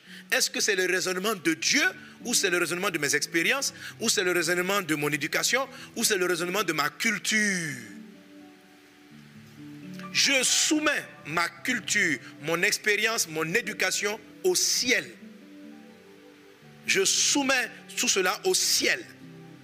Le ciel vient me parler de mon profond sommeil pour me dire ça, ça, ça, ça, ça, ça, ça, ça vient de ton village. C'est pas du ciel. Ah bon? Oui. Même quand Jésus est arrivé, il a dû dire Moïse vous a permis ça, mais ce n'est pas le plan initial de Dieu. C'est-à-dire que pour ce qui est du mariage, là, Dieu ne prend même pas l'histoire de Moïse. Dieu remonte à l'origine pour dire que si vous voulez vous marier efficacement, vous devez être connecté ciel, direct. Parce que c'est là que se trouve le vrai père du mariage. C'est là le modèle exact du mariage. Est-ce qu'on est ensemble? Amen. Donc si tu veux te marier, ma soeur, ma fille, si tu es obsomatisé, retourne. Je ne vais pas encore toucher le cas des femmes, je vais le toucher mardi prochain. Mais il faut, il faut, tout le monde, femme comme homme, vous devez tous vous reconnecter au ciel. Et puis, humblement mourir. Amen humblement mourir. Alléluia. Humblement mourir. Mourir, c'est quoi? Comment je vois la femme? Comment je vois le mariage? Je fais sortir ça devant le Père. Oh Dieu, que ton ciel soit ouvert sur moi. Et le ciel va te parler. Il va te parler et, alors tu sauras comment faire passer. Comment je peux faire passer une chose si je ne sais pas ce qu'elle est? Comment je peux faire passer ce qui est de l'enfant si je ne sais pas faire la différence entre ce qui est de l'enfant et ce qui est de l'adulte? Il faut très bien que quelqu'un me dise que je reçoive que cette manière de faire, c'est de l'enfant, c'est de l'enfant. Cette manière de raisonner, c'est de l'enfantillage. C'est pas, c'est pas, c'est pas, c'est pas le raisonnement du mariage. Ah bon, oui, c'est comme ça. Ah ok, d'accord, ok, ok. Voilà. Je, je commence par le raisonnement. Amen. Amen. Je n'ai pas encore touché la parole. Alléluia. Amen. Voilà, Alléluia. Et quand on, va, quand on arrive maintenant à Jéricho, on utilise la parole pour transformer le raisonnement. Bref, on, va, on, va, on, le verra après. Que Dieu vous bénisse abondamment. Amen. Je n'ai pas encore terminé, on reste connecté. Alléluia. Et maintenant, je vais déclarer sur la base de quelques témoignages qu'on a. Pasteur Prisca. Oui, pasteur. Sois béni, ma fille. Amen. Amen. Alors, euh, pour aller dans le sens de ce que tu viens de dire, je, je voudrais partager le témoignage euh, d'une dame donc, euh, une sœur nous a écrit, elle dit qu'elle a 13 ans de mariage et euh, au bout de la 13e année, son mari l'a battue. C'est-à-dire que ça n'allait pas, ils se sont disputés, puis lui a porté main. Mhm. elle, elle ne supporte pas ça. C'est-à-dire, on peut tout faire, mais on ne peut pas porter main à une épouse dans un couple. Donc, elle a pris ses affaires, elle a quitté la maison.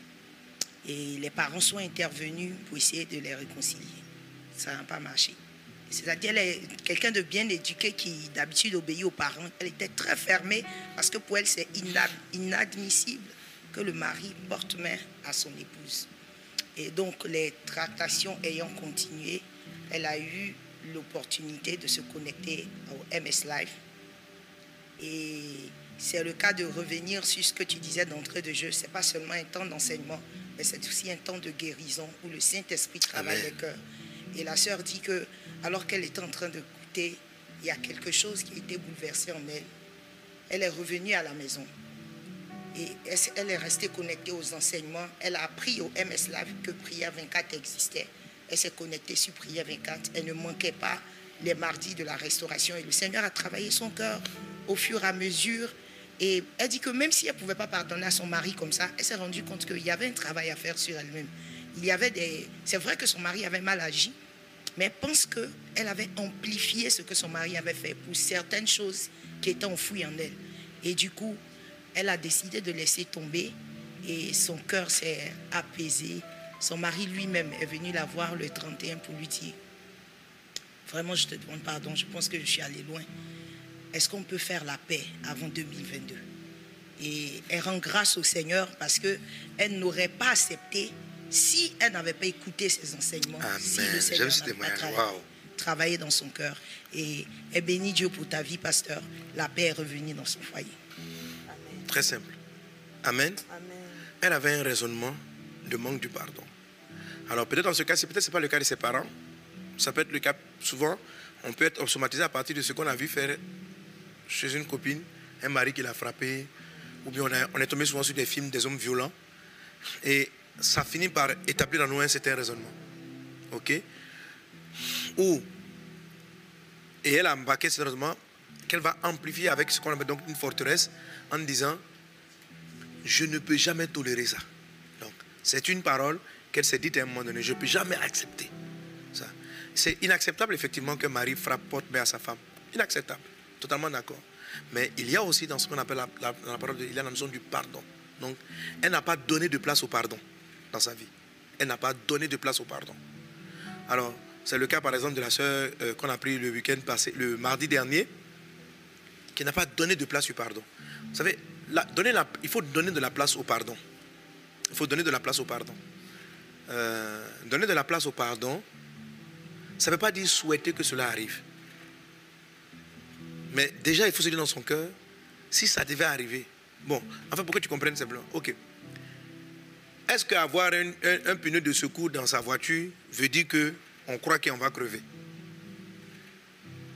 Ok? Donc, dans toutes les voitures, il y a des pneus de secours, mais ça veut dire qu'on connaît que c'est une manière de souhaiter qu'on crève. Non. Non? Que la voiture crève, que les roues crèvent. Non? Voilà. Ce qui fait que vous vivez longtemps et que vous êtes épanoui, je, je vais le traiter d'un autre cas, c'est en grande partie, on a quatre roues. Généralement, on n'a pas quatre roues de quatre pneus secours. Si quelqu'un va mettre quatre pneus secours, c'est que lui, il est celui qui va crever.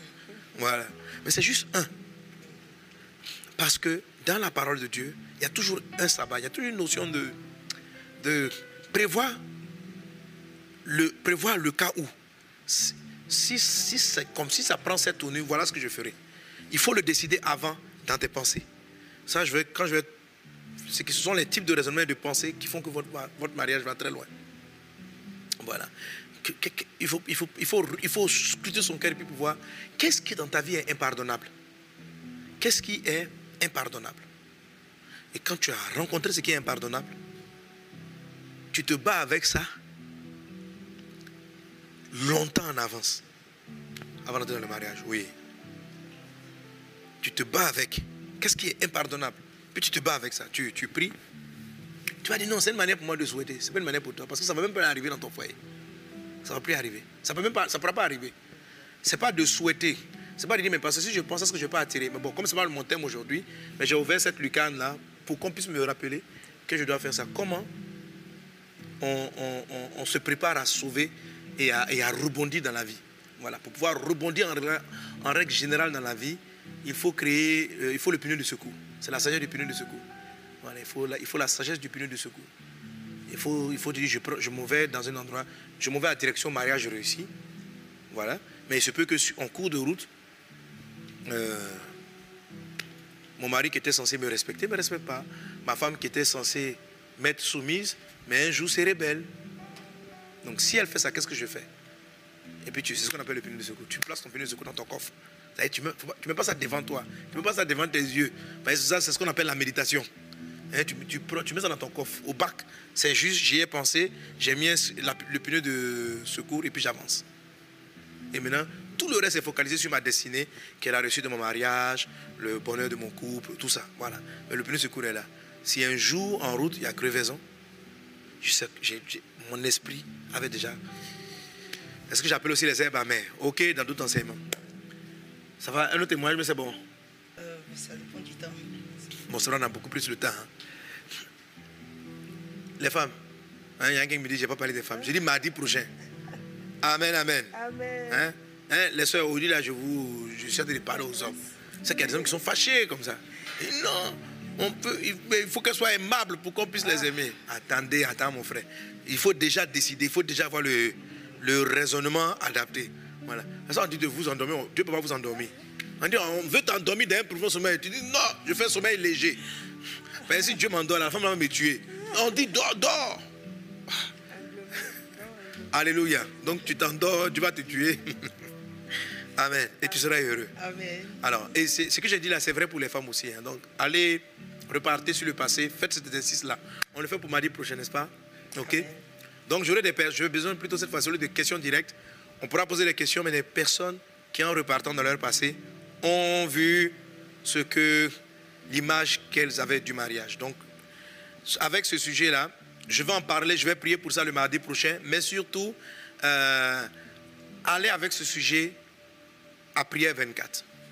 OK? L'heure qui correspond au ciel ouvert, Bethel, c'est la première veille qui est de 18h à 21h. De 18h à 21h. Allez là-dessus et puis priez avec ça. Dis Seigneur, je soumets mon raisonnement marital, je soumets le raisonnement que j'ai pour le mariage, je le soumets à toi. Passe-le par ton ami, passe-le par ta parole. Traverse-le et montre-moi qui il est et papa va le faire. Ok? C'est ton père, il veut que tu te maries. Il veut que tu te maries. Ok? Donc, fais passer l'âge nubile. Et plus vite tu vas le faire, si on fait ça dans les deux jours là, tu vois, on n'a pas besoin de 10 ans pour faire passer l'âge nubile. C'est juste une décision à prendre. Donc, je prends la décision, c'est terminé. Dès que tu as fini, je te donne rendez-vous, on a quoi? Janvier, non?